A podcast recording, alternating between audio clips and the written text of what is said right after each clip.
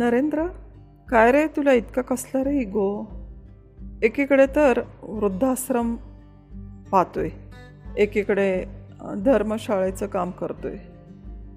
काही ठिकाणी तर एन जी ओ आहेत. इथून ना तिथून सर्वांची गरजूंची मदत तर करतोय. आणि प्रत्यक्ष लोकांशी संपर्क ठेवत नाही. मनामध्ये सर्व लोकांबद्दल प्रेम आस्था आहे. पण एकलकोंडासारखा का रे राहतो. श्रीधर तुला काय करायचंय? नसत्या उचापात्या. मित्र आहे म्हणून मी विचारतोय. आणि कित्येक वेळा विचारून झाले. नरेंद्र सांग ना रे. मी उद्या जर नसलो तर हा प्रश्नच राहील माझ्या मनात. नरेंद्र म्हणू लागला. गप्प बस. कोण जाणे? मी उद्या नसेल. मग तेच ते काय असेल ते असो पण तू सांग मला. अरे काय नाही एक दिवस. आम्ही एका लग्न समारंभासाठी सर्व कुटुंबीय बाबांचे मित्रमंडळी परिवार गेलो होतो.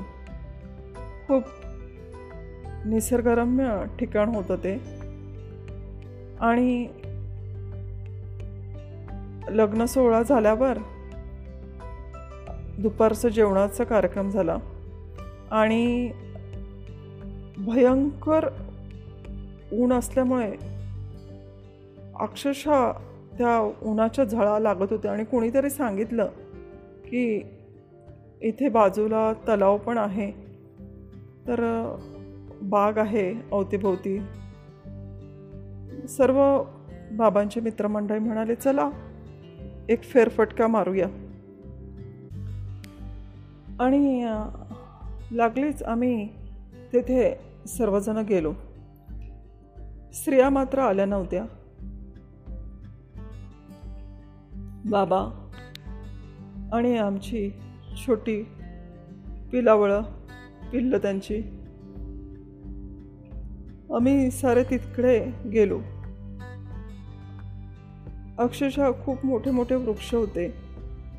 घनदाट जाडी होती आणि छान तलाव होतं. तलावाच्या अवतीभोवती पण सुंदर फुलझाडी होती. त्यानंतर बाबांचे काही मित्र पोता येत असल्यामुळे ते पाण्यामध्ये उतरले.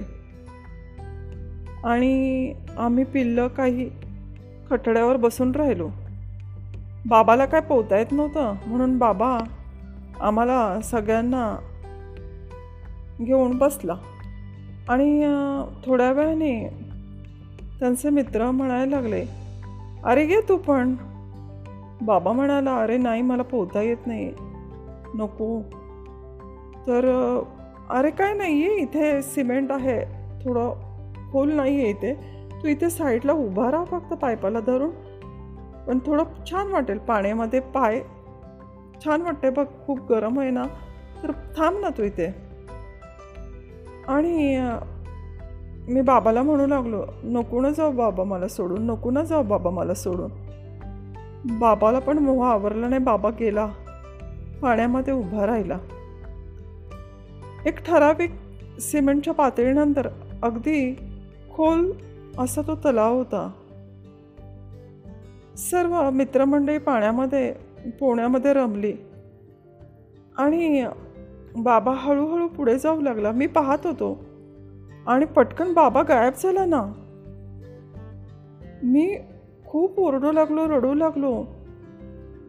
आणि सर्व मित्रांना सांगू लागलो की बाबा पाण्यात गेला बाबा पाण्यात गेला. पण कोणीच माझ्याकडे लक्ष दिलं नाही.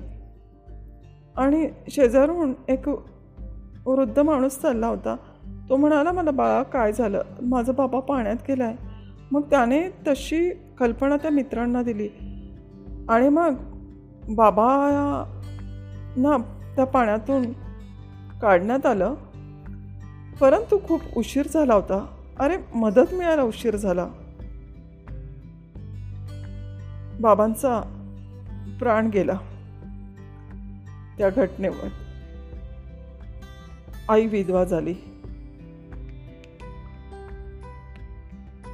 त्याचं प्रचंड दुःख माझ्या मनात राहिलं. आता ही मित्रमंडळी त्यांनी इन्व्हाइट केलं. बाबांना मोह आवरला नाही. बाबा गेले. ज्यावेळेला बाबा पाण्यात गेला त्यावेळेला मी एवढा हक्षा बुक्षा करून रडत होतो. मदतीची हाक मागत होतो. पण माझ्याकडे कोणीच लक्ष दिलं नाही. आणि नंतर तर म्हणायला लागले की अरे लाख आम्ही बोललो होतो पण याला पोहता येत नव्हतं यायचंच नव्हतं ना. परत एकीकडे श्रद्धांजली व्हायलासुद्धा मोकळे झाले. आता दोष कोणाला देऊ? बाबांना बाबांच्या मित्रांना सहकाऱ्यांना की मी स्वतः स्वतःला? मी असमर्थ ठरलो. मला माहीत होतं बाबाला पोहता येत नाही. मी प्रचंड त्यावेळेला प्रतिकार केला असता तर बाबा पाण्यात गेला नसता. मी असमर्थ ठरलो. मीच माझ्या बाबाच्या मृत्यूला जबाबदार. हे सुद्धा एक ओझं आहे.